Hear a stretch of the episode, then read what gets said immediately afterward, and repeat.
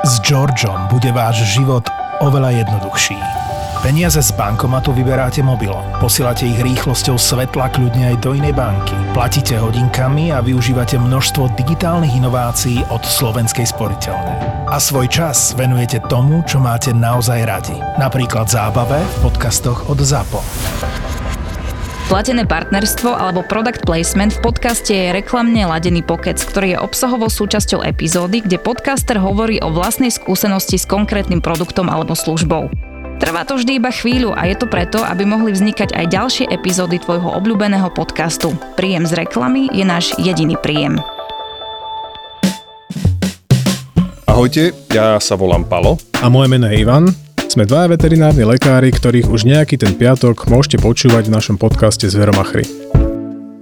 Ak by ste nás chceli aj vidieť, radi by sme vás chceli pozvať na návštevu našeho profilu v aplikácii Toldo, kde nás môžete podporiť, ak si zakúpite členstvo. Budeme vám postupne prinášať bonusový obsah, ktorom sa budeme venovať jednotlivým systémom psov a mačiek a rozoberieme tam napríklad ochorenia dýchacieho aparátu, pohybového aparátu, močového systému, pohlavného aparátu, ochorenia kože a kožných derivátov, tráviaceho aparátu, ochorenia ústnej dutiny. Okrem toho tam nájdete sprievodný fotografický materiál k niektorým prípadom, ktoré spomíname v našich epizódach. Stačí si už len nainštalovať aplikáciu Toldo, do vyhľadávača napísať Zveromachry a môžete sa stať členmi našej komunity. Ďakujeme. Nezabudnem na to, keď tá kočka majiteľka bola u mňa prvýkrát a to si vo dverách videl, že vieš, ak Terminátor mal ten tz, vieš, tie číselka, čo mu tam tak a vyhodnocoval, nie, že toto je protivník, to, keď potreboval to oblečenie a tak, tak ja som zbadal vo dverách, jak ona chudia jednak ledva chodila, taká tá typická nadváha, taká tá typická riedka srst, taká tá cievna kresba na bruchu, vieš, úplne, no, katalógový psík a hovorím, že nádych, výdych a teraz hovorím tak opatrne, tak som to začal tej e, slečne rozprávať a ona tak, že no, že my vieme, že ona toho má asi viacero a že či s tým vieme pomôcť. Hovorím, no tak to začneme rozmierať na drobné, tak vyše roka. My sme mhm. tak pomaličky postupne všetko porobili, zastabilizovali, extrémne trpezlivá šiba, že ona fakt má povahu, ja to ani neviem prirovnať, ktorý pes má takúto stoickú a pohodovú povahu a že aj sa poteší, aj si robte so mnou, čo chcete, ja to neviem prirovnať. No tak Cushingov syndrom trošku letargiu robí zase, že? Áno, to áno, si, ale, ona, si udialo. ale áno. šiba, vieš. Áno. No taký ona, labrador skôr, ten taký no, kľudný. Ale ona, ona má niečo podľa mňa z huskyho, lebo ak ju necháme v samú v klitke a nikto sa jej nevenuje, tak začne jačať jak husky. Áno, za, áno. Je ho nepočuť. Je, je ju počuť, áno, to zase a už no, no, no, no, no, no. Áno, áno, áno, áno, áno, to je presne ono. A tieto spevy sú super, keď to počujú tí ľudia v čakárni. Pýtajú sa, čo sa tomu chudákovi stalo? Nič. Zomiera. Nič, on tam proste len sedí je aj nervózny. Je v agónii, vieš, toto presne, ja už musím tak prebiť takýmto, lebo na to, keď povieš ty, že nič mu nerobíme, to, tak to tí ľudia... Jasné, ja to klamem. Jasné, no jasné, to ja prídem, viete čo, ešte chvíľku musíte počkať, my ho doderieme zaživa z kože, on potom prestane kričať a môžem sa vám venovať. Tak samozrejme tí, čo pochopia a už troška aj poznajú ten môj sprostý humor, tak sa zasmejú a pochopia, že naozaj to psíča len kričí, však to vieme, že to je jedna z vecí, čo kazia je susedské vzťahy, nie? keď máš psíka so separačkou, tak ťa všetci susedia ľúbia, lebo ideš do roboty a začne 8 hodinový koncert a proste oni takisto aj na tom hospite vedia zakričať, vedia sa posťažovať, vedia to dať na hlas vedieť. A potom je super, keď sú viacerí speváci a urobia si taký improvizovaný spevokol. spevokol. Jeden dá vysoký tón, druhý do toho dáva ú a ú a ten ide a, ešte niekto do toho samozrejme začne čo štekať. A je nič na to, keď písklavo šteka a ty teraz si na tom hospite, že nie. A spomenieš si na tú Kopolovú Drakulu, jak tam bol záber na ten blázninec, na tú psychiatrickú liečebňu, kde v tom 19. storočí mali všelijakých pacientov a všelijakým ubližovali, hoci mysleli, že ich liečia, tak občas to má takúto zvukovú stopu ten hospit. Nehovorím, že vizuálnu, hej, ale zvukovú určite áno. Tak dneska to mimoriadne uvedím ja, aj keď veľmi nerád, lebo my tie začiatky máme vždycky také, že ty keď to uvedieš a začneš rozprávať, kým ja sa zohrejem na tú prevádzkovú teplotu, tak mi to celkom trvá. Ale dneska už rozohriatý som, lebo cestu sem do štúdia som mal s dvoma šarmantnými dámami a ja by som chcel privítať našich dnešných hostí a to je Nikol a Veronika a to sú veterinárne sestričky. To sú anieli našej práce. To sú ľudia, bez ktorých našu prácu si ja predstaviť absolútne neviem. Už ani ja. 15 rokov, čo funguje VetPoint, Vždy sme mali sestričky. Predtým, keď som pracoval na pracovisku v Nemecku, keď som bol na klinike pol roka, tak tam sme mali pomer doktorov sestrička, že na jedného doktora pomaly tri sestričky, takže akože nevyhnutná súčasť našej práce, lebo bez vás by to dámy nešlo. Takže vítajte tu medzi nami. Čaute. Hm, ďakujeme. A som rád, že som vás na toto skecol, že ste boli ochotné. A kočky robia teda, alebo takto robia, robili a robia a sestričky u nás na Vetpointe. Nikol, vy ste boli u nás koľko? 3 roky, 4? 5 rokov, ďakujem. Bože, bože, bože, ja som sa Vidím bál, tie že to vrázky, vidím tie vrázky Áno, úplne. no. Áno, ale to z toho je dnešného pôsobiska.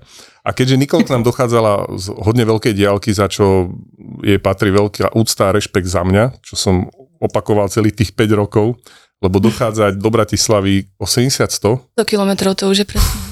Nastalo tu ticho, Mhm, lebo si to zaslúži naozaj úctu, tak uh, ste nám utiekli a išli ste robiť na, poviem to, krém de la krém, lebo pracujete teraz na referenčnom, jedinom referenčnom neurologickom pracovisku na Slovensku, však tomu sa ešte dostaneme.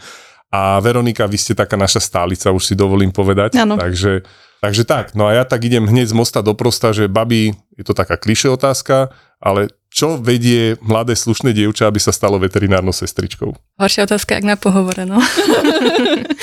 Ťažko povedať, asi som od malička chcela robiť niečo so zvieratami a mm, úprimne ten veterinár má fakt veľa zodpovedností. Sestrička je taká, že spraví, je stále so zvieratami, nemusí byť s tými klientami úprimne. Až tak. Takže mi to prišlo ako fajn nápad a poznám to hlavne zo stáži ešte zo školy. Tá sestrička tam je potrebná a bavila ma tá práca čo som tam videla robiť sestričky. Ne, nebolo mi to dovolené robiť mne ešte, ale tak aspoň som sa dívala. A neviem, tak som si povedala, prečo nie. A tým pádom som dostala šancu v Bratislave to robiť. To znie ako taký skoro rozprávkový príbeh. To Veronika? Ja som vždycky od mala, nás všetci v rodine vedeli, že ja proste budem tá, čo bude robiť so zvieratami, či už o, celý skôr, že či nepôjdem robiť v doktorku, že či nevyštudujem, ale ja som si hovorila, že mm, práca s ľuďmi to nebude on čo, čo chcem robiť. Takže ja mám strednú aj veterinárnu sestru, vyštudovanú a výšku mám s exotickými zvieratami, takže ja som vždycky išla do zvierat, aj čo sa týka školy. A vždycky som vedela proste, že chcem proste zvieratá, je to, čo chcem proste robiť. A nastala tam niekedy taká situácia, že bola tam tá túžba ísť na veterinu po práci tej Án- sestričky? Áno, spravila som aj skúšky do Košic, príjmačky, ale potom si hovorím, že nie. No to bolo také, že Košice, cestovať z Trnavy až do Košic a na tie interaky a na východ, východňari, že hm, je, toto oželím tentokrát. Tom, zaznel gong, prišli sme o 30% poslucháčov, pokračujeme. No lebo za mňa, v mojom prvom angažmán v Bratislave u e, doktora Hudeca som vlastne videl prácu sestričiek na tej, na tej klinike a musím uznať, že ako už vtedy som si uvedomil, že klobúk dolu, lebo oni tam fakt poletujú celý deň. Celý deň. My doktori, nehovorím, že by sme nepracovali, ale niekedy, keď e, sa stvrdneme na tej operačke alebo niekde, no tak tam pri tom stole človek si niekedy postojí, však ty môžeš hovoriť pri ortopedických operáciách alebo posedí hodiny a tie sestričky tam reálne poletovali proste od toho, jak prišli do práce, až kým odišli domov. Takže vtedy som vedel, že tá sestrička jednoducho je, je naozaj druhou rukou toho doktora, že bez toho to nejde v dnešnej dobe. Áno, na, Lebo sú pracoviska, kde nie sú tie sestričky a ten doktor je tam potom naozaj chudák tak hotový a vyťažený, že to sa nedá. my sme skutočne tá druhá ruka doktora a sme skutočne, že pri všetkom a je toho veľmi veľa, lebo tých zvierat je čoraz viacej, aj tej práce je čoraz viacej. A niektorí majiteľia si už nevedia udržať svoje zviera, že už to není také, čo bývalo Väčšina častejšie, majiteľov. že majiteľia boli viacej zaangažovaní do toho procesu v tej veterine a teraz je to viacej, že my to robíme. A že tej práce je čoraz viacej a viacej. A že to je super, nie? Vedieť, že sa v robote nudiť nebudem, že ráno prídem, prezlečem sa, už tam niekto na mňa zazerá, že poďme, však už treba a krásnych 8 hodín, čo sa nezastavím. Čo krajšie môže byť? Áno, A áno. predstava, že, Za- že zažili na vecko si- sa dostanem po 8 hodinách, nie? To je super. Áno. Zažili sme si také obdobie, mali problém so sestričkami, tak sme mali také obdobie, že pol dňa boli doktori sami a pol dňa sme mali ako iba my sestričky, sme konečne prišli. To bolo fajn. To bolo smiešne sa na nich pozerať. Skoro Ako- slzu uronili, keď nás badali. Áno, áno, všade bordel, akože o zvieratá postarané, ale bolo to docela zábavné ich vidieť, ako krmia zvieratá a nutia ich dávať si tabletky. Áno. Videla som to zúfalstvo v očiach. Ja som upala bol raz sa priúčať e, určitým operáciám ortopedickým a ja keď som na operačke, tak ja som taký ten čudák, že ja keď operujem, tak si poviem príklad, to zviera krváca samozrejme pri tej operácii, čiže ja vyberiem nejaké tie nástroje, ja si ich proste poumývam tým, tou suškou, dám si ich naspäť na ten instrumentálny stolík a takto si to udržujem v takej čistote. Tuto doktor Valašek, keď som tam bol, tak on iba sedí a iba tak vyletujú spoza neho také rôzne kúsky e, zakrvavených e, sušiek, rúšok, ja neviem čo všetko, možno okolo neho je neskutočný bordel. Takže verím, že robiť akože jemu sestru na, na tej sále musí byť akože taká radosť. My tam máme kôš. On sa vždy- netrafil do toho koša skoro nikdy. Nie, on vždy iba odhadzuje tento odlet od toho koša. Všade je všetko, už len tak chodím o, o priebežne, tak povyhadzujem späť do koša. Tam krvavá gáza, tam to Áno. rozšmáhnuté. On proste pozeral meš tak často, že si povedal, toto chcem, aby Áno, bolo toto- nás. Toto Mne bude sa to- ono. Mne sa to ale stalo, my sme- mali spolu operačku a ste naozaj nič nezakrvili. Naozaj nič. Ja som sa už tešila, že wow, nemusím nič umývať od krvi, bude to rýchlejšie, budem to mať naozaj rýchlo spravené všetko. A vy ste to presne povedali na konci, že no Nikol, ja som taký šťastný, že ani nemusíte nič umývať. Hneď ak ste to dopovedali. Taký flag na stene od krvi. Presne. Sme tu 10 minút a vy ste sa traja na mňa spolčili, uvedomujete si to? A pri, pridám k tomu pikošku. Moja akože storka, ktorú nikdy nezabudnem. Operovali sme, možno tu už bol spomenutý, Sunnyho, rodeského Ridgebacka, ktorý mal zlomenú stehenú kosť. Myslím, že to bol po diviakovi, spomienka na diviaka a išli sme ho teda operovať. On mal strašne to stehno nafúknuté, aký tam mal strašne hematóm. Ú, Naliate to mal jak si prasa. predstaviť, jak to skončilo. Doktor to teda otvoril, tam sa to všetko vylialo, všetko bolo na zemi, všetko bolo od krvi. Ešte to tam vyplachoval, tí zrazeniny z toho stehna, všetko bolo od krvi. Stoličky majú kolieska na operačke, takže všetky kolieska, všetko pozaliezané do tých najväčších kutov, topánky, rúšky, celý stôl bol krvavý. Asi dve hodiny som to upratovala. Na to nikdy nezabudnem, všetko bolo od krvi. Presne ako som to uviedol. Sestričky sú naši anieli. Bez nich si to nevieme predstaviť. A súhlasím, aj keď teda hovorím, ste sa na mňa zišli, pri tých ortopedických operáciách, to zase Ivo uznaj, že tej krvi občas býva trošku viacej, Áno, áno, lebo áno. ideme do kosti, ideme do svalov. Je prúšvih, keď robíš brušnú chirurgiu a máš toľko krvi, keď teda sa stane, to je také, že by sa nemával, ale áno, uznávam, ale zase ja mám pekné čisté operačné pole, to je pre mňa dôležité. A to, čo je okolo mňa, ako come on, to je veľkosť ducha. Áno, ale to si viem predstaviť, keby ťa prišiel niekto fotograficky ako zdokumentovať, ako odfotí to operačné pole a teba a potom sa zdiali s tým objektívom robiť tú fotku, tak si povie, že to čo je za prasa, čo tam proste pracuje, to je strašné. Nie, nie, nie, nie, nie, nie, nie. To, to je súčasť toho. No ako tá ortotrauma je taká, jasné, keď sa robia miniinvazívne zákroky, nie je toľko toho, ale keď sa robí trieštivá stehenná kosť u 45-50 kilového psa, alebo už len keď sa robia tie kolená, tak tam sa proste reže do kostí, reže sa do tej holene a to potom strieka na všetky strany. A potom ešte keď si spomenul, nie, že jak my sa doktori schováme na tú operačku, že koľkokrát sme tam aj niekoľko hodín, tak si hovorím, to kde, kde by som ja bol niekoľko hodín na operačke, ale, ale viem, že potom, keď som sa tak rozliadol okolo seba, mali sme aj také dlhé zákroky, babi, niekedy. Lakeť, 3 hodiny. 3 hodiny sme boli na tej operačke, odtedy nenávidím lakte. Keď už dojde, že zlomenina lakťa, tak ja už zimom riavky, že tam ja nejdem, ja nejdem, tam nejdem. Ale nám to vôbec tak nepripada ten čas, to je také zaujímavé, No, že jasné. tam keď človek zaleze, tak ako keby zabudne na svoje fyziologické potreby a Úplne. zrazu ubehnú dve hodiny, hodinky mi začnú pípať na, na ruke, že hýb sa, že, že už si dlho nič neurobil. Ja tu dve hodiny stojím nad zvieraťom, ale... Jak v tranze, no. Áno. To áno, aj, aj chápem tých ľudských doktorov, ktorí rádovo majú o mnoho dlhšie operácie, to Mhm. sú 6, 8, 12 hodinové zákroky a to znie tak, že wow, že to jak sa dá, ale presne to vypneš a proste sa plne fokusuješ. To, že si potom handra a troska a ešte ti tam potom pod niekto pili uši, že je krvavá operačka, no tak ho nerobíme šachy, hráme, ale nie. Keď sa káca les, nie? Áno, Lietajú triesky. No. Najhoršie je, keď je ten pacient stabilný, nemusím vlastne nič robiť, nemusím sa hrať s izofloránom, s anestetikami, že pes je stabilný a ja si tam tak iba tak operem o ten kauter alebo o tú ihalačku a tak pomaly mi klopkajú tie oči, že mhm, mhm, ešte hodinu. Počítanie tých dýchov, to je Áno. počítanie ovečiek No. večer. Dobre vedieť, my máme anesteziologické protokoly tak, že sa piškvorkuje každých 5 minút, skrátime interval.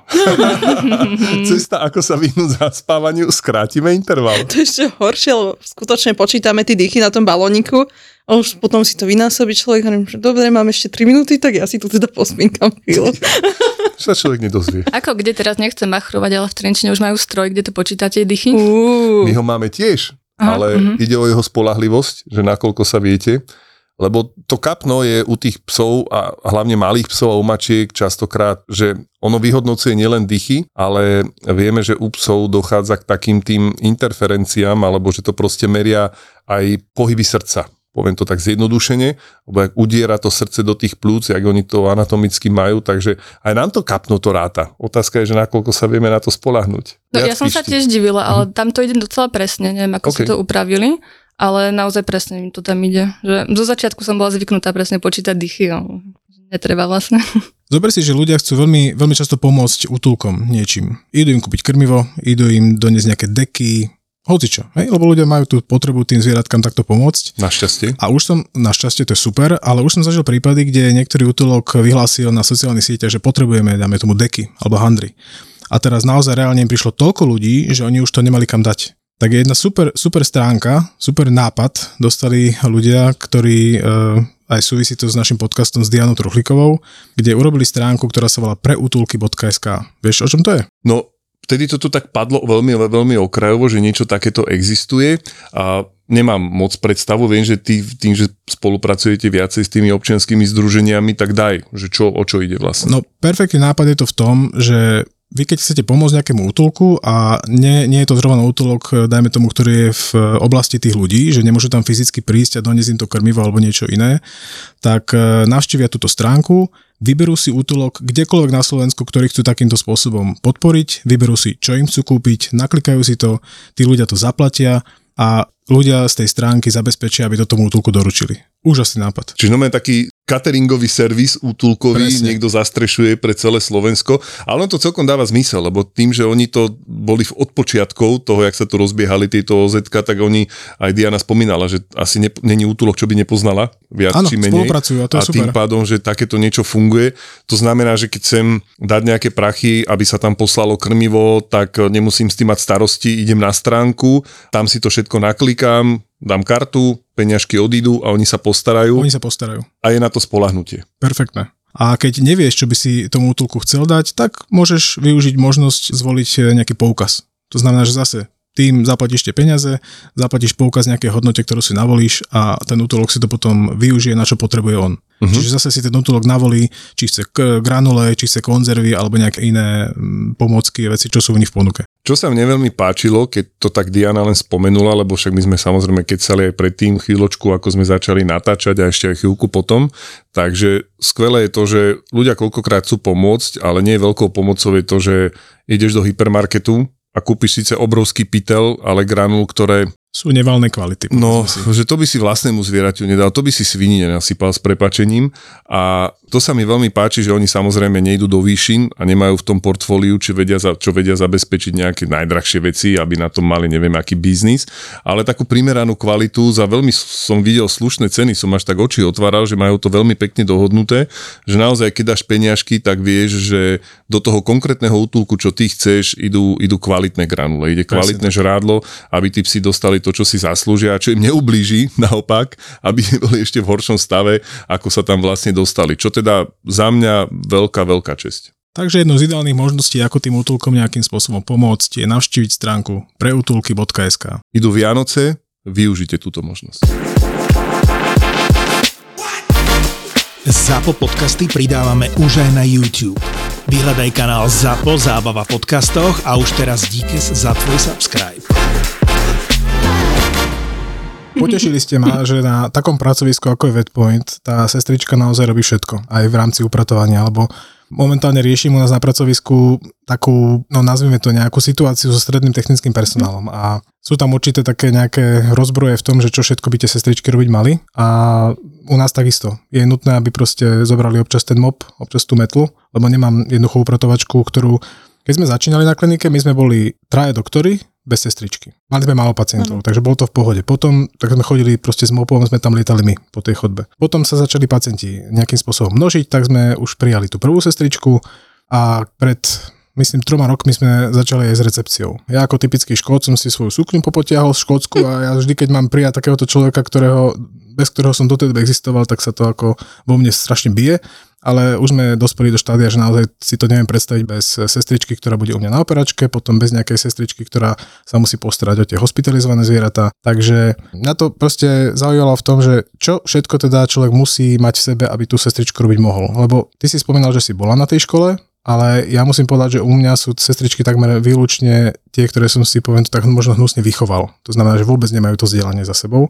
Takže nemusia mať, že? To vzdelanie. Nemusia, ja to tak mám tiež. Ja som bola dva roky e, v Košiciach, ale to je všetko. Potom som skončila a naozaj to netreba, len treba mať niečo v sebe. Nedá sa to opísať, treba to mať skrátka. Tie dva roky mi úprimne nič nedali. Ja som prišla na kliniku, ja som nevedela ani odmerať teplotu psovi. To boli dva roky na veterine? Mm, na kinológii. Ale v podstate nás mali učiť na tých stážiach, že teda robiť sestričkovskú robotu, ale nič. Naozaj ani teplotu. Som dostala do ruky teplomer som nevedela, kam ho mám strčiť. A bolo mi trápne sa opýtať. Pod pazuchu, ne? No veď, ako, že som nad tým rozmýšľala. Nie, som musela sledovať sestričku predo mnou, teda, že čo, ako to tam, kde to tam dáva.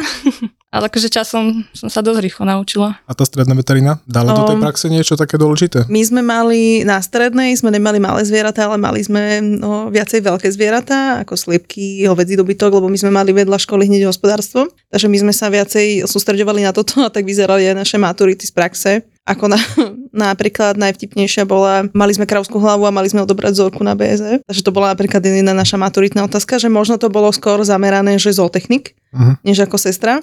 Ale chodívali sme aj na praxi, na veteríny, čo boli v Trnave. Ale musím povedať, že naša úroveň, čo chodím teraz, čo pracujem teraz, je proste niekde inde, než keď som bola na strednej, že proste bolo to o niečom inom. Ale tiež sme sa tam chodili iba pozerať, takže vedela som približne, ako fungujú kliniky, ale tiež mi to nedalo až tak strašne veľa. Mhm. Ale vedela som proste, o čom je tá práca, že aspoň som bola takto, že mentálne pripravená, že viem, do čoho idem. No k nám chodia totiž to zo strednej veteriny počas školského roku vždy na týždňové praxe, tí študenti. Áno. A je to taká zrozná zmeska ľudí, ktorí, niektorí mi pripadajú, že sú na tej škole len preto, lebo rodičia im to tak nejako mm. povedali, že to musia chodiť. Niektorých to absolútne nezaujíma. Oni, oni väčšinou prídu a začnú sa ma pýtať, prvá otázka je, kedy môžu odísť, Mm. dokedy musia byť. Ja som v tomto taký, že ja ako nejaký školiteľ by som im tam mal nad nimi stáť a bazírovať na tom, nech sú tam, ale ja im vždy poviem, že ako, nie ste tu kvôli mne, ste tu kvôli sebe, to znamená, že keď tu chcete byť e, dlhšie, samozrejme, mali by ste tu byť vždy minimálne do nejakej tej 14. hodiny, ale vidím na niektorých, že ich to vôbec nezaujíma. Čo ma tak zamrzí. A potom prídu niektorí, ktorých to fakt zaujíma, ktorí aj na tej operačke, e, keď ich tam pustím, tak sa ma začnú pýtať a ja im to veľmi rád vysvetlím, ale už som sa párkrát popálil, že keď som mal tendenciu im to vysvetľovať a zistil som, že ich to absolútne ne- nejako vôbec netankuje, tak potom už aj ja som občas taký, že som proste potichu a teraz oni sa boja sa spýtať, tak ja im vždy poviem, že teda keď máte otázku, pýtajte sa, ale že už som párkrát zistil, že vlastne vašich spolužiakov to nejako netrapilo, tak Aj som s tým prestal. Máme pár ľudí na prax a ja ich vždycky nechám spraviť ten prvý krok. Ak sa o to skutočne zaujímajú, tak nájdu tú odvahu sa spýtať. Teraz sme mali jednu kočku, ktorá bola na týždeň u nás, kinológiu ona má, neviem, či Ivanka pri Dunaji a bola strašne zlatá, strašne pomohla, veľa toho pomohla, chcela sa naučiť, jak sa robí anestéza, naučila som ju, robili sme spolu veľa toho, veľa toho pomohla, hovorím, že ak chcú, tak sa spýtajú, ak chcú, tak nájdu tú odvahu. Ale musíš mať na to povahu, to nejde len tak. A zároveň musíš mať aj dobrého školiteľa. Ja keď som bola na tých stážiach, tak som sa pýtala, že či treba niečo pomôcť. Detské im povedali nie. Mm. Takže ja som tam fakt iba sedela a nič nerobila. To sa potom tak míňa. No. To, No. Tá situácia s tým stredným personálom na Slovensku je ešte taká, ešte menej ako v plienkach by som povedal, lebo keď sa pýtal teda, že u nás kočky naozaj musia vedieť všetko, mne veľkosť vetpointu je taká, že ja si nemôžem dovoliť mať dedikované sestry na sál, dedikované sestry na hospit. Nie sme tak veľkí. A To mi už vôbec nie, no. No, my musíme mať baby tak ako McDonald's style, to nazvem, že musia vlastne všetky tie stanovišťa ovládať úplne perfektne a my na to máme vypracovaný tréningový protokol. Je to vlastne ten, tá trojmesačná doba, čo trvá skúšobná doba, my ju využívame zo zákona naplno a celé tieto 3 mesiace máme, ako to, ono sa to nikdy nepodarí úplne 100% dodržať, ale máme tak týždeň po týždni rozpísané, že čo tie dievčatá chceme naučiť a čo by sa naučiť mali. Tak toto je moja otázka, že, že aké boli tie 3 mesiace, keď si ešte spomeniete. Hm? Teraz si predstavte, že tu nesedí. Kľudne, kľudne. A, no jasné, ako v pohode. Tu sme na neutrálnej pôde, tu je Švačiarsko. Čo sa stane v zápo, zostane v zápo. Mhm, nikto sa to nedozvie. áno, áno, áno, áno, áno, presne tak. Najprv mi hovorili, že nič nerob, len pozoruj. Tak ja som iba pozorovala, ale z toho sa človek naozaj nič nenaučí. Takže mne to prišlo ako premrhané mm, dni, keď som sa naozaj iba dívala. A keď už mi dali konečne niečo robiť, tak už to bolo náročnejšie. Už mi došlo, že aha, mal som ich pozorovať, ale tak nejak aj s pamäťou, aby som si pamätala, čo robili vôbec. Takže bolo to ťažké, ale mám takú historku, čo sa mi stala na začiatku hneď ak môžem. Určite, určite. Historky to majú radi. No, tak mne um, z začiatku teda aj vrchná mi furt vravela, že nemôžeme opúšťať zvieratá, keď sú na stole. Že oni by spadli, skočili by, že oni nie sú tako ako ľudia, že zostanete tam a zostali by. Takže za žiadnych okolností zviera nemôže zostať same pri stole. A to mi prizvukovalo dosť často, reko však jasné, chápem to, dáva to logiku. Raz som prišla na hospit a bolo tam morča na stole a žiadny človek. Ja také, že to bude prúser, ako ja za to nemôžem, ja som ho tam nemala, ja som naozaj iba prišla momentálne, ale že to, to niekto bude nadávať. Naozaj ja som sa bála, tak som došla k tomu zvieratu úplne natešená, že zachránila som situáciu, hej. Prišla som tam, čakala som furt nikto nič, že wow, to už by odišiel medzi tým ešte, že ho tu strážim. Asi po nejakých 20 minútach prišla doktorka so sačkom v ruke, chytila morča, išla ďalej, hodila do mrazáku a ja som sa cítila strašne užitočná. to sú tie situácie, ktoré vznikajú a ale ustražili ste, zachovali ste mu, neodišlo samé. Áno, áno, neodišlo. Bol tam niekto s ním a áno, sa stáva. Tak práca Chárona je tiež dôležitá, že? Áno, áno, ale aspoň každý môže pochopiť, ak to zodpovedne a vážne berieme, lebo na toto máme často otázky, že čo s tými zvieratami sa deje tam u vás vzadu, kde my nevidíme do tej vašej kuchyne a podobne. A keď ja si predstavím, jak tam sestričky skáču okolo tých zvierat, ktoré u nás sú na zákrok, na bežné vyšetrenie, zobudzajú sa z anestézie, že koľko majú tej pozornosti a starostlivosti, že ja som za posledných 5 rokov absolvoval, alebo 4 roky operácie oboch kolien v súkromnom centre a, a dokážem porovnať a tá starostlivosť je silno porovnateľná. Jasné, aby sa nikto neurazil, že porovnávame zvieratá a ľudí, ale, ale naozaj v tom, v tom súkromnom centre tej jednodňovej ortochirurgie, kde mi robili artroskopie kolien, tak to bolo úplne skvelé. Ale zo všetkou vážnosťou si dovolím povedať, že rovnaký servis majú aj u nás tí chlpači. A to ja môžem dať inštrukcie, aké chcem. Ale keď človek nemá tú ľudskú výbavu sa o to zviera postarať a nechce to robiť, tak by strádali. A naopak, nám tie zvieratá sa rady vracajú veľmi často, koľkokrát sa nám stane, že nám zdrhne z čakárne zviera až na hospit, hej, že proste a dojde a vrti chvostom a robí v tých očiach čaute babi, že tu som a, a podobne. Áno, jasné, sú takí, čo sa aj boja, ale že, že to, čo platí, vo Veľkej Británii majú v rámci Európy najviac namakaný program vzdelávania a certifikácie veterinárnych sestier a tam platí to pravidlo TLC, aj my to máme na hospite, máme takú veľkú nástenku a kopec veci tam vyvesených a jedno z nich je TLC, proste Tender Loving Care. Keď aj ťažký deň, niekedy s tými zvieratami to fakt nie je ľahké, ale proste nezabudnúť na toto, že oni si podľa možností musia odniesť peknú spomienku na nás. Prosím ťa, ty ako ortoped máš určite skúsenosti s tým, že, že potrebuješ nejakým spôsobom podporiť ten pohybový aparát. To znamená, že vieme, že sú rôzne doplnky a tak ďalej, ale určite robíš častejšie to, čo my robíme, to znamená, že intraartikulárne asi tiež aplikuješ nejaké lieky, že? Do toho kolbu. Áno, tie klby, ktoré sú dosiahnutelné, povedzme to tak, lebo nie všetky sú, a u ktorých to dáva zmysel, to sú predovšetkým lakťové klby a kolenné klby, ktoré keď už sú opotrebované, vieme, že ani kolena, ani lakte u psov vymieňať nevieme. Lakte myslím ani u ľudí sa nedajú, kolena sa u ľudí robia ako na bežiacom páse u psíkov, zatiaľ nemáme relevantný produkt na trhu. A áno, takže keď chceme nejakým spôsobom tú kvalitu života im zvyšovať, tak e, čo dáva veľký zmysel je aplikovať kyselinu hyalurónovú do tých klbov, čím sa vlastne tak veľmi laicky a zjednodušene povedané premažu tie klby mm-hmm. a zlepší sa tá funkčnosť. Ale samozrejme tá terapia u tých starších, toto sú väčšinou starší pacienti, kedy už tie klbiky sú opotrebované, tzv. multimodálna, že vieme nakombinovať toho viacej u tých psíkov a tým pádom nielen ten hyaluronát sa dá použiť, ale medzi tými veľmi dobrými efektívnymi doplnkami sú napríklad aj použitie kolagénu. A ten sám o sebe veľa nespraví. To si povedzme na rovinu, že ono to nie je ako zázračný liek, že voda z Lourdes a podobne, ale v tom mixe, ktorý tomu psíkovi vieme vyskladať, aby sme tú kvalitu života zvýšili, tak určite hrá dôležitú úlohu aplikovať ten kolagén, pretože zvyšuje a zlepšuje funkčnosť toho väzivového aparátu, toho klbu. Lebo oni tým, tak ako starým ľuďom, aj starým psom, ja už to občas pociťujem, tú stuhnutosť klbov. A tam ten kolagén je strašne benefitný. Nehovoriac o tom, že ten kolagén má ďalšie benefity, ktoré zase naozaj môžu overiť alebo teda pomôcť tým zvieratkám mať napríklad zdravšiu, lesklejšiu srst. A u tých zvierat, ktoré ten kolagen majú v dostatočnom množstve, e, nastávajú také pozitíva, ako je predlženie fázy kvalitného spôsobu života aj do toho vyššieho veku, aby tie zvieratka mohli ten život viesť kvalitne a bez obmedzení čo možno najviac sa približiť k tomu, aby mali bezbolestný pohyb, aby sme znižovali riziko tých zranení eh, a zrýchlili regeneráciu tých tkání, ušliach a tých klbov. S nadsázkou by sme mohli povedať, že účinky tohoto kolagénu boli otestované na ľuďoch, aby mohli slúžiť našim pacientom zvieratkám. Presne tak, to je jedna z vecí, ktoré keď nasadzujem takýto preparát pacientom, tak s kolegyňou, čo sa venuje dermatológii, sa tak vždycky tak zasmieme, že keď muž to nepomôže na tej klby, bude mať aspoň peknú lesklú srst. Jednoducho pridajte Inkapet kolagén do obľúbeného krmiva vašich zvieratiek a sledujte, ako vaše zvieratko pri dlhodobom užívaní začne prosperovať. Všetky potrebné informácie o Inkapet kolagéne nájdete na stránke inkakolagen.sk.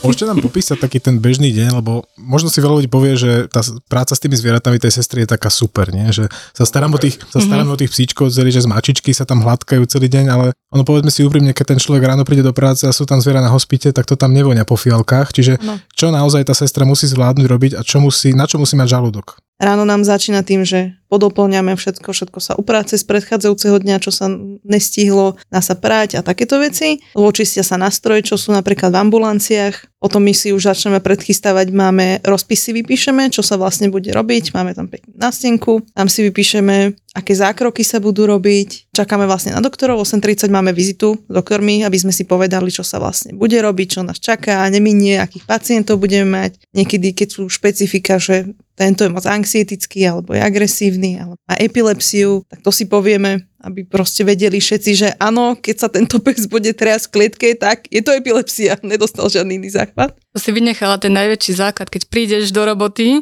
a všetko tam naozaj nevonia. Áno. Najprv musí všetko vyčistiť, aby neležali v tom. Áno, ak máme zvieratá na hospite, áno, tak náskôr sú vždy mm-hmm. sa postarať treba o zvieratá, ktoré sú na hospite. Už sa nám toľko ich nemávame na hospite, tej poslednej dobe, že nám prespávajú, ale vždycky základ postarať sa o tie zvieratá. Takže doktori si preberú pacientov, to si robia sami, my už na nich čakáme, už máme nachystanú buď operačku, zuby, zuby sa robia, alebo nejaké iné malé zákroky máme, takže s nimi odobereme krv, takže krv sa robí, kanilujú sa všetky zvieratka, všetky dostanú goliere, lebo psiky si veľmi radi žerú kanily, väčšina, Mm-hmm. Ale to sme sa presne dozvedeli od Nikol, že tým, že máme špecifických pacientov, ano. tak vy goliere takmer nepoužívate, že? Mm, skoro vôbec. Naozaj iba psom, ktorí sú uh, buď agresívni, aj to až tak nie, my necháme uh, bez goliera, potom im nasadíme, keď ideme k ním. Ale skoro vôbec. My máme tie rany totiž to na chrbte, takže tam si nedočiahnu, aj keby chceli. A navyše sa aj tak moc nehybu. takže není šanca, aby si išli do rany. A kanily dosť tolerujú. Neviem, že či je to tým, že majú ten priestor, že nemajú golier, ale kanily si u nás tolerujú. Kanil, teraz... Kanilujete vy, alebo kanilujú doktory u vás? My. Akože aj doktory samozrejme, ale chceme aj my sa naučiť, takže keď môžeme, že nejaký veľký pes samozrejme, na ním, na ním to je dobre vidieť, tak kanilujeme my. A je to aj praktické, lebo naozaj ja prídem prvá do roboty, takže keď vidím, že napríklad nejde kanila a potrebujem dať lieky, zakanilujem ho znova. Není mm-hmm. problém. Nemusíme no, čakať na doktorov aspoň. Postupne som začal tú zodpovednosť e, prekladať viac na tie sestry. Mm-hmm. Takže kanelovať ako ich učíme, nehovorím, že kanelujú pravidelne, to zase väčšinou kanelujeme my, ale už keď potrebné to je, tak e, tú sestričku nejakým spôsobom inštruujem, že teda áno, treba prekanelovať. Pri operácii sa niekedy stane, že zrazu to ide paravenozne, takže musí to niekto, niekto prekanelovať. No, snažíme sa kanily, krorovú a intubáciu robiť už my, lebo predsa len doktori majú inú trošku robotu. Mm-hmm. A mhm. tieto veci môžeme robiť my. Ušetríme Ako je to u vás čas. na klinike, u vás asi sa veľa nerobí ošetrenie tej dutiny ústnej a zubov, že? Nie, nie, u nás vôbec.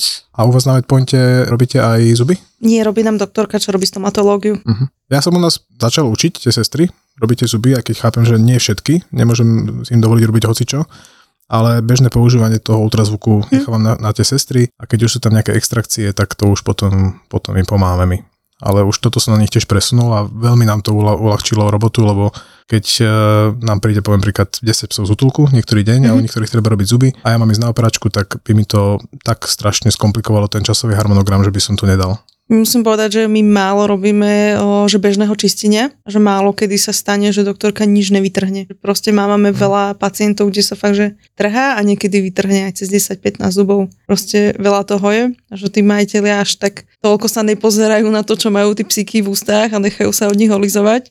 No čo je horšie, že nám nechcú dovoliť to trhať. Áno, Ale ako áno. dá sa povedať, že okolo toho psa zafúka silnejší vietor a tie predné hryzaky mu odpadávajú same, takže tam veľmi není čas na debatu. Áno, tie odhalené korene a vyhnité a smrí sem tam, jak keby mu niečo v ústach umrelo. Takže veľa toho trháme. Akurát som riešil teraz jeden mail pred pár dňami, že písala pani s bulldogom anglickým, že sa mu nejako kývu predné zubky a že či je to v poriadku, keď má dva roky, hovorím, no hold bulldog. Ono, Ešte mali zázrak, že ich tam má to vôbec. zuboradie v tej papuli, to mi prípada, keď si deti zoberú nejakú hru hej, a teraz majú pohárik, do toho dajú tie, tie kocky a hodia to, tak takto vyzerá v tej papuli toho bulldog a tam ide všetko iným smerom, než má ísť, to je niečo strašné, veď to je, Oni majú, tuším, aj v štandardoch napísané, že môžu mať navyše zo pár zubov.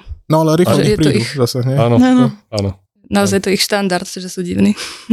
Svojský. Á, pardon, áno. Brachycefalikov sme tu už mali pomerne často preberaných, Áno. bulldogov, bulldočkov a podobne. Ale keď sme ich spomenuli, to sú výzvy. Mhm. Vy máte tiež, predpokladám, francúzskych bulldočkov dosť kvôli, kvôli chrbátikom, že? To Ja sú som dúfala, že bude mať iba jazvečikov, ale áno, sú tu aj francúzski budočkovia.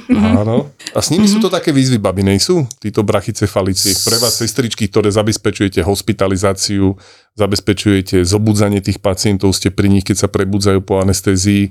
Aké to je? Skôr tú anestézu priamo. My Mhm. máme dva rozdiely anestéze, diagnostickú a teda už tú operačnú, Mhm. kde tiež som si dosť dlho zvykala, lebo som bola zvyknutá iba na operačné anestéze. Teda do 20 dýchov, viacej nie, inak by som musela dávať anestetika.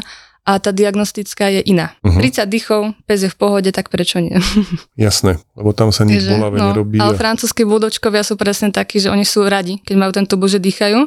Takže potom moc dýchajú, lenže ja im nemôžem dať anestetika, lebo, lebo srdce a nie, je to vždycky stres. Ako anestetik šteniat alebo mačiek, tak títo psi tiež, no. Začína už v momente, keď ich prinesú. Strašne záleží od tej povahy, je strašne vidieť, že niektorí sú proste hysterickí. Už na prvý pohľad už je pri nich všetko problém, pretože oni strašne rýchlo zmodrajú pri silnejšej fixácii.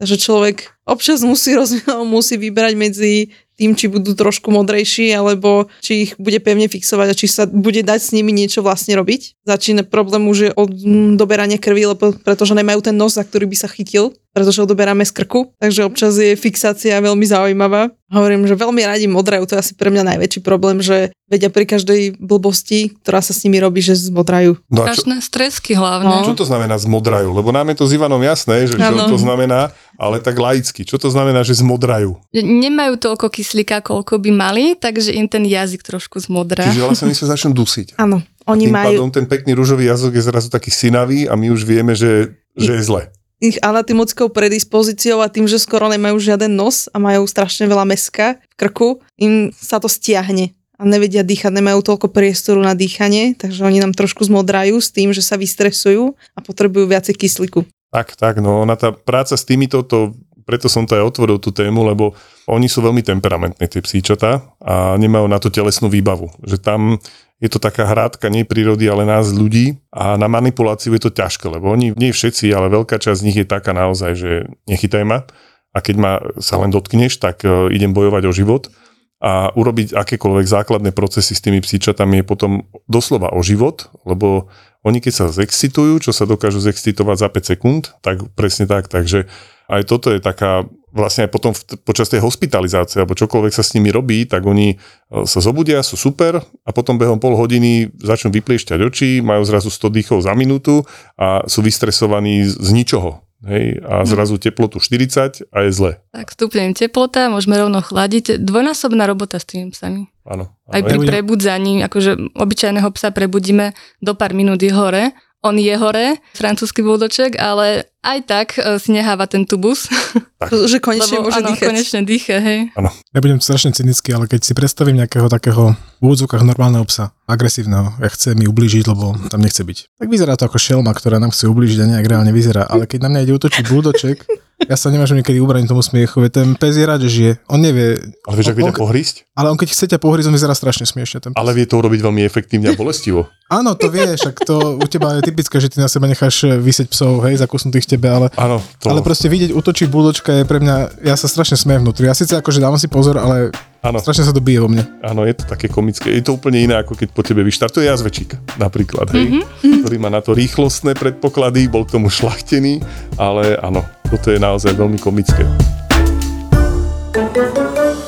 No dobre, babi, a čo sú pre vás také nezabudnutelné z toho, čo robíte? Lebo denná rutina u nás neexistuje. Hej, OK, tu majú vaječné dni občas, kolegovia v Nitre, ale rutinou sa to nazvať nedá. Že zostali nejaké také nezabudnutelné? Ja si pamätám, keď som z- zo začiatku, keď som ešte začínala a prvá endoskopia s mami, sme vyberali hračku zo, zo žalúdka psa a on bol pár dní predtým bol na nejakej operácii, hovoríte, že nebudem ho otvárať, že to vyťahneme endoskopom, že ja si to rád zopakujem, už sme to dlho nerobili, že poďme do toho.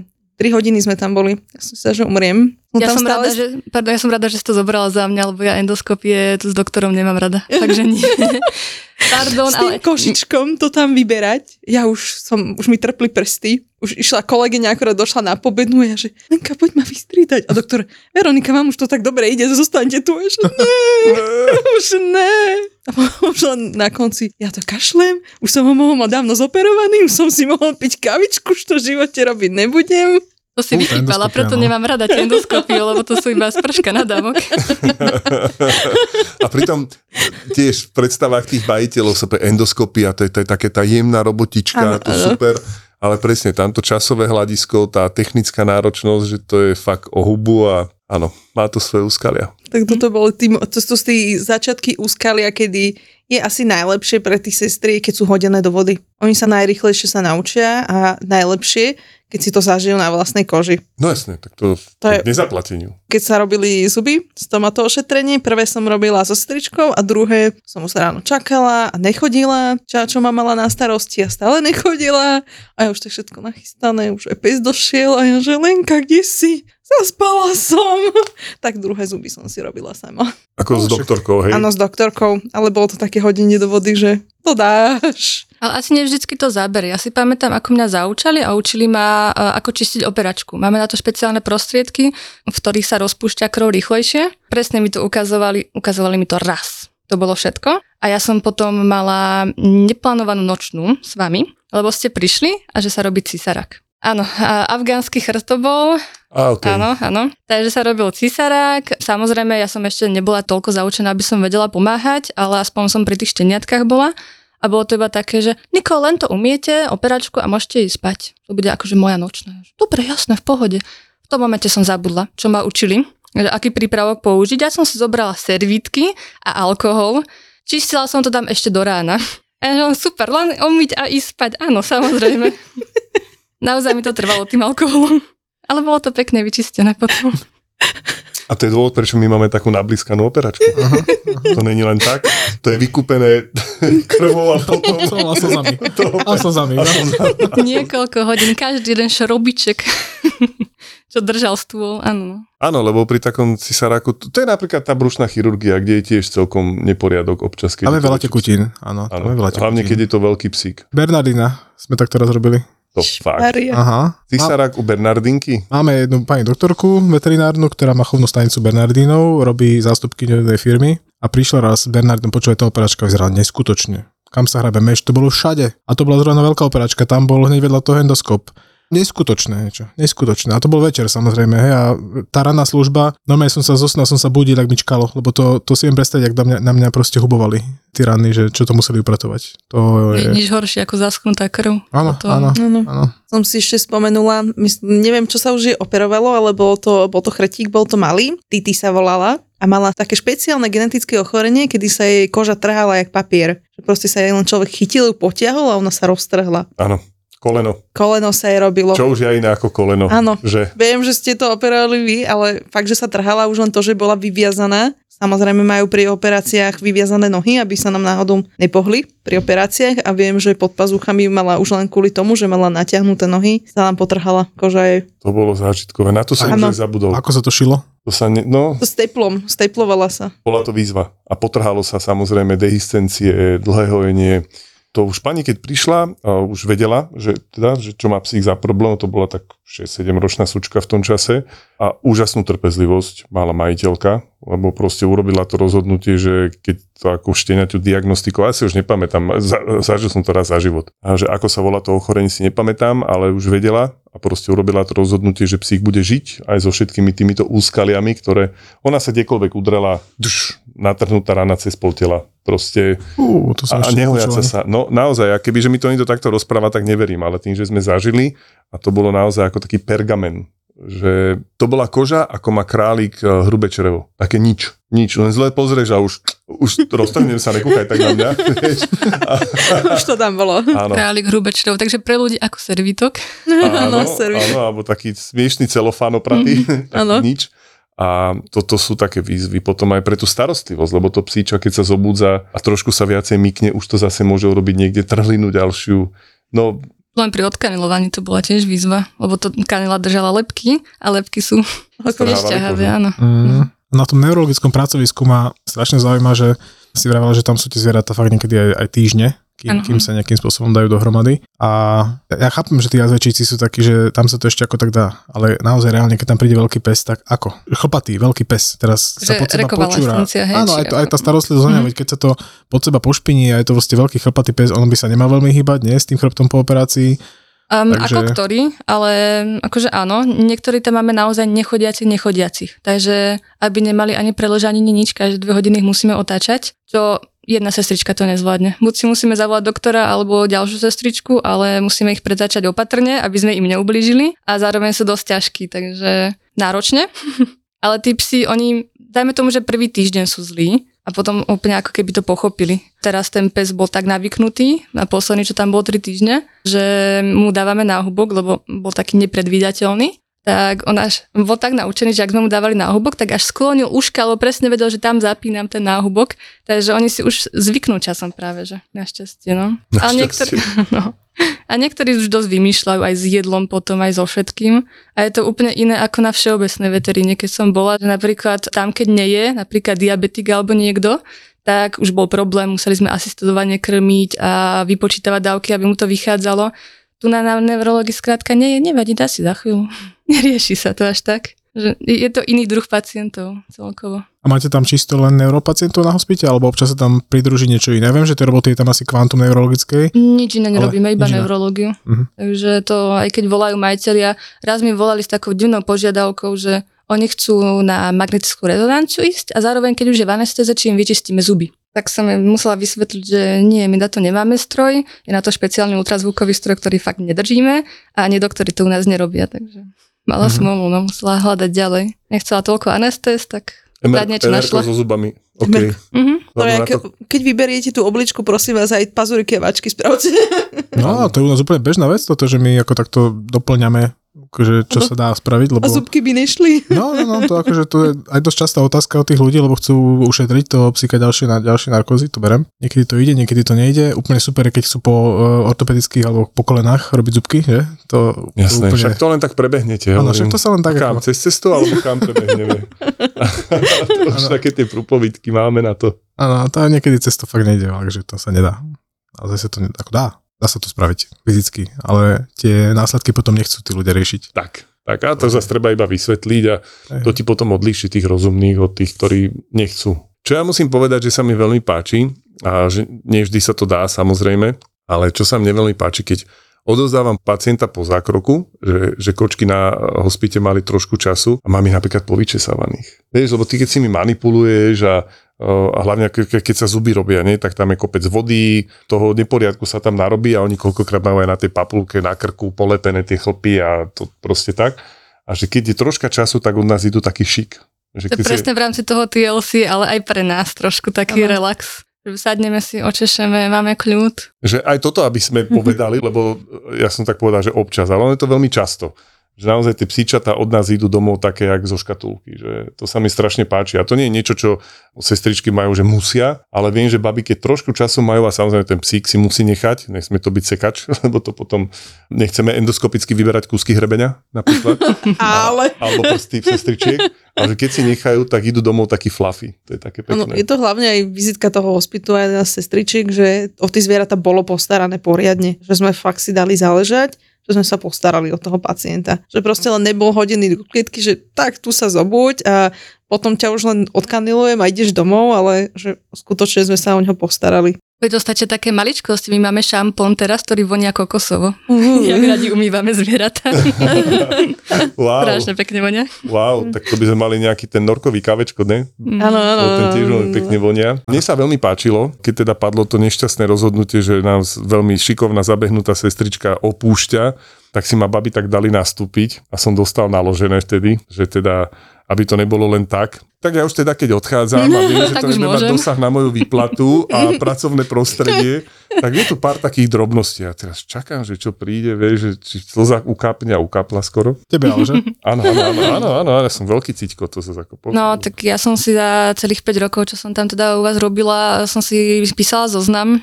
Mám tu, že top 5 vecí, ktoré nechcete počuť od doktora na operačke. Hej.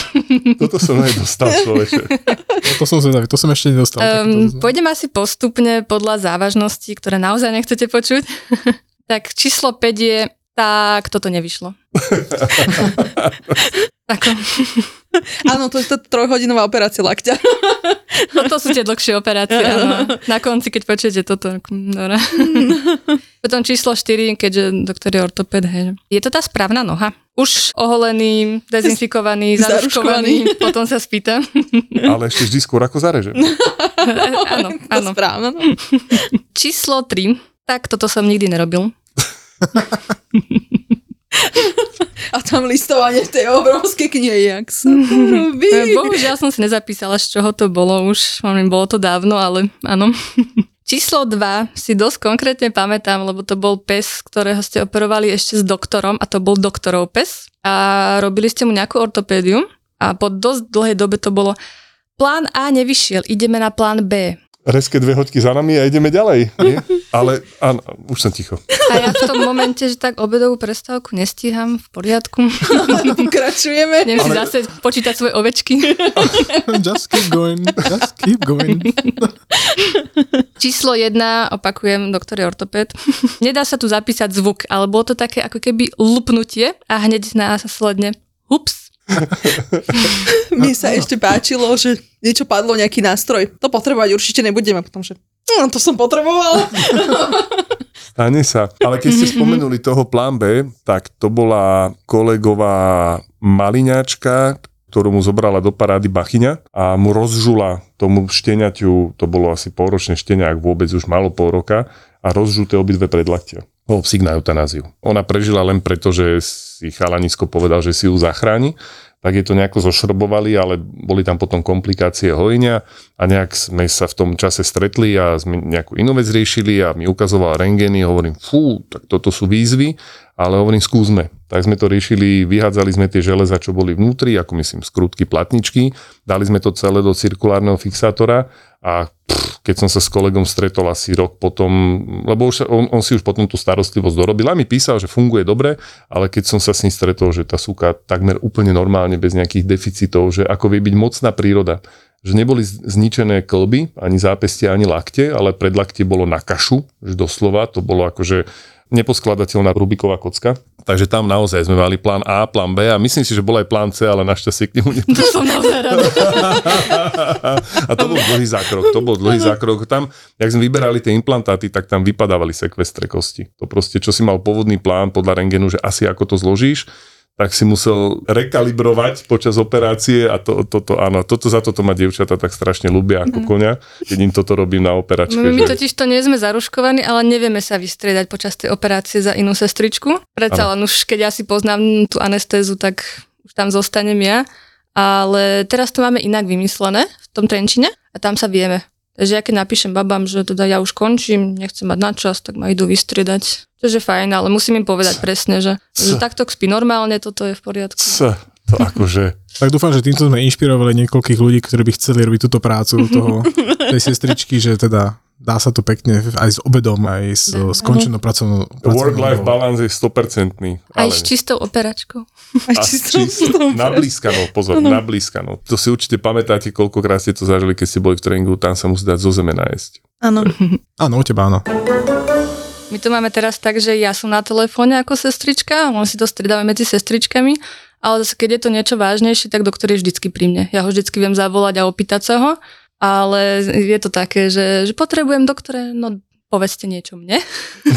a ja rozhodnem, či potrebujete doktora. Áno, áno, túto triáž, toto, Ten filter prvý, no, toto toto klienti nie sú ochotní akceptovať a ja už teda mám recepčné skvelo vytrenované a to sú tiež zlatička, ktoré musia toho absorbovať veľa a už majú ten tréning tej triáže, lebo tí ľudia, majiteľia chápem, že sú viazaní na toho lekára, ale to je koľkokrát naozaj o tom, že nech sa mi určite ozve, tak ja zavolám, že čo sa deje, no my si chceme dohodnúť ten termín. Áno, áno, alebo ešte lepšie, keď operuješ, naozaj máš tam reálne pred sebou ďalšie tri operácie, ten človek sa ťa dožaduje silou, mocou, lebo musíš ty a potom sa dozvie, že chce zavakcinovať a kúpiť si tabletku na odčervenie. vieš. Áno, Lebo ti verí, ako ja to berem. Ja to berem, ale ono je to iné. My keď sme začínali, tak sme naozaj mali viacej času. Menej operácií, viacej času. Teraz sa to preklopilo, máme viacej operácií a menej času na tých klientov. A tí ľudia, ktorí sú takí ti verní, že chcú za tebou, so všetkým, aj so strihaním pazuríkov, tak musíme ich sklamať občas. Áno. Nede to vždy. a to sú obrovské sklamania. Nie je to ľahké. Áno, pánovi doktorovi minule volali, že, že my chceme pánovi doktorovi na vakcináciu. Hovorím, že